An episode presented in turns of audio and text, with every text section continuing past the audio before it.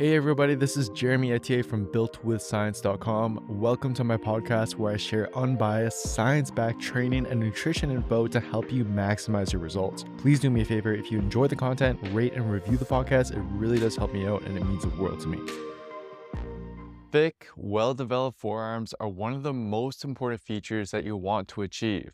Not only because they'll dramatically improve the appearance of your arms, but also because they play a vital role in strengthening your grip to handle more weight. That being said, though, when most people aim to strengthen and grow bigger forearms, they fail to realize just how many forearm muscles there really are and what they're responsible for doing, and instead think that a few sets of wrist curls and wrist extensions is all that you need. And although these exercises can help, if you want to maximize your forearm gains, you need to be incorporating movements that enable you to target all of the forearm muscles and their movement functions most effectively. I'll show you exactly how to best do that with three easy tips so that you can finally see the forearm growth that you're after and in the fastest way possible. The first tip is very easy to implement, yet will instantly start to make a big improvement in your forearm development. And it's simply a matter of taking the existing bicep curls that you're currently doing in your routine and swapping them out for more forearm focused curls instead.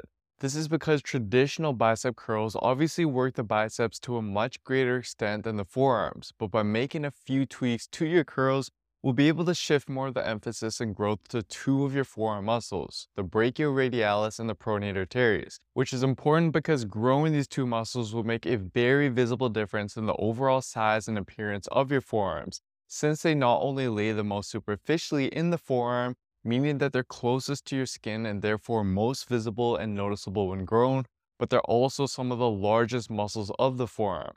So how can we best target these muscles when curling? Well, there's two things that we can do. The first thing we can do is simply change to a pronated grip instead of a supinated grip. This is because it's shown in EMG analyses like this one from the Journal of Neurophysiology a pronated wrist position when curling elicits the greatest activation of both the brachioradialis and the pronator teres muscles when compared to a neutral or supinated grip.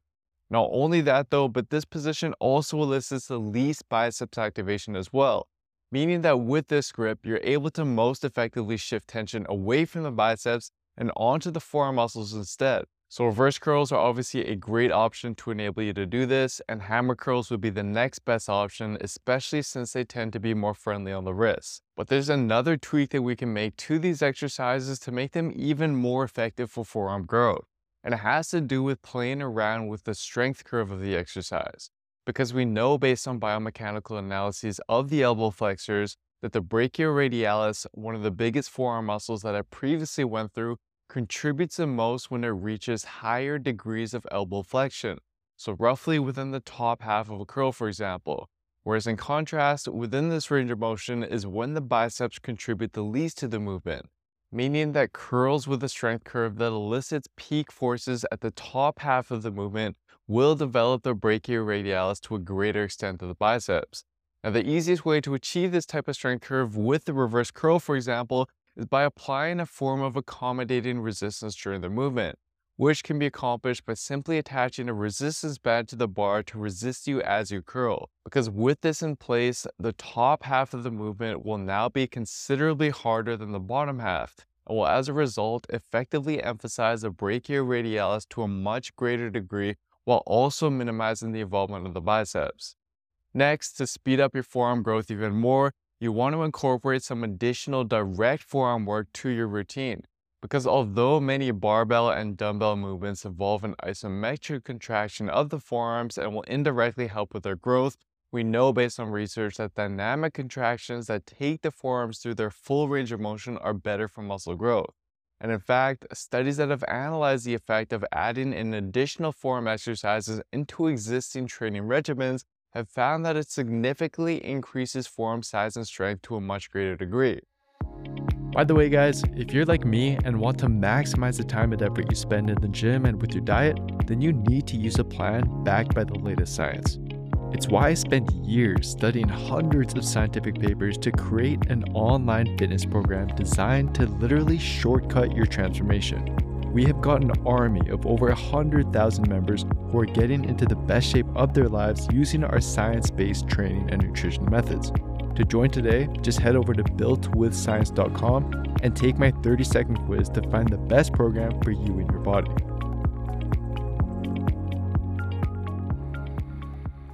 So, what are the best forearm exercises that you should start including into your routine?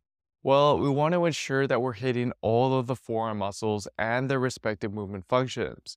So first, we want to hit the flexors and extensors of the forearms, which as their name applies, simply act to flex and extend the wrists. So to best work the flexors, you'll simply want to incorporate one wrist flexion exercise, such as the behind the back barbell wrist curl. And then to best work the extensors, you'll want to incorporate one wrist extension exercise, such as standing barbell wrist extensions or seated dumbbell wrist extensions, for example. Now, although this alone will hit many of the forearm muscles, it's important that you don't just stop here like most people do, because the forearms still have a lot more potential for growth, which we can capitalize on by incorporating some of the other movement functions of the forearm muscles beyond just flexion and extension. And this is why next we'll want to move on to a forearm exercise that incorporates adduction and abduction of the wrist, which is going to emphasize seven of the forearm muscles that are designed to perform this very movement function. And one great exercise to accomplish this are dynamic barbell suitcase holds, where you simply hold the center of a barbell by your side and then slowly tip it forward and then back for roughly 10 reps each direction. As you do so, the various forearm muscles responsible for adduction and abduction of the wrist will then be forced to work to balance the weight. And to progress this exercise, simply load it with more weight or aim for more reps.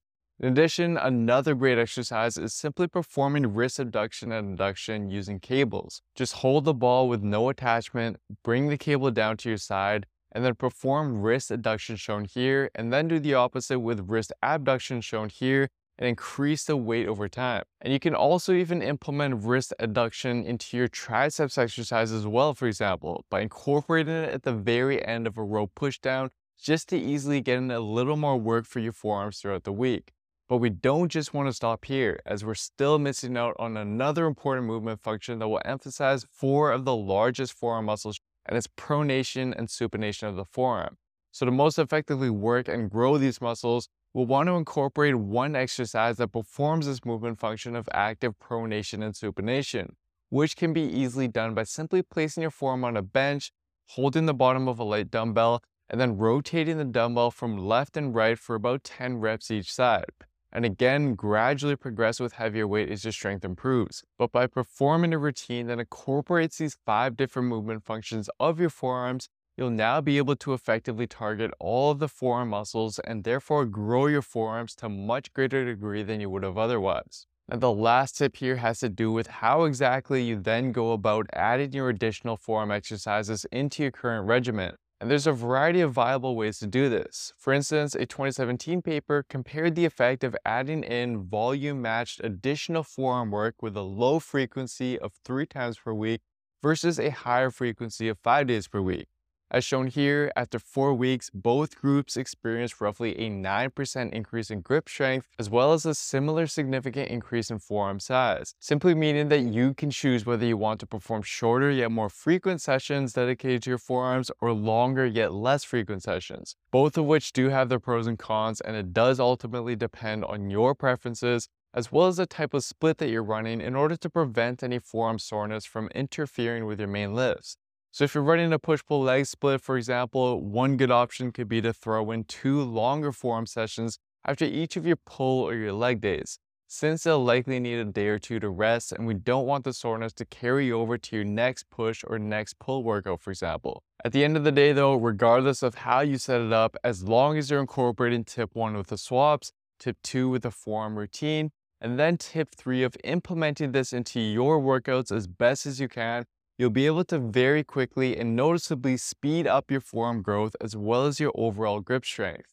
So guys, I hope you're able to see that if you want to maximize and speed up growth in all of your muscles, not just your forearms, then it's important that you don't overlook crucial aspects of your program like your exercise selection, your training volume, and most importantly, your nutrition.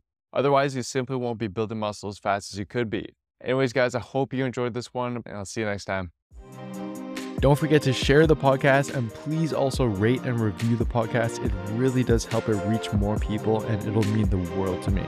And you can also check out my YouTube channel where I make videos for every single one of these podcasts.